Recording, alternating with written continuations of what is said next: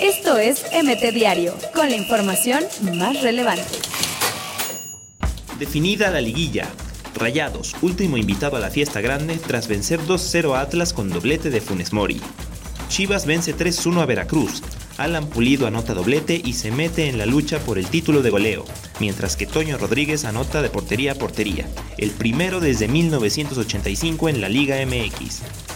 Irving "El Chucky" Lozano marcó su segundo gol en la Serie A de Italia, tras abrir el marcador ante el Milan, en duelo que terminó 1-1. Flamengo es campeón de América. En 3 minutos Gabigol le dio la vuelta y colocó el 2-1 definitivo contra River Plate.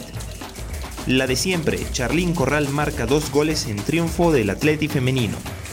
Federer conquistó México en la grada y en la cancha. Su Majestad venció a Zverev.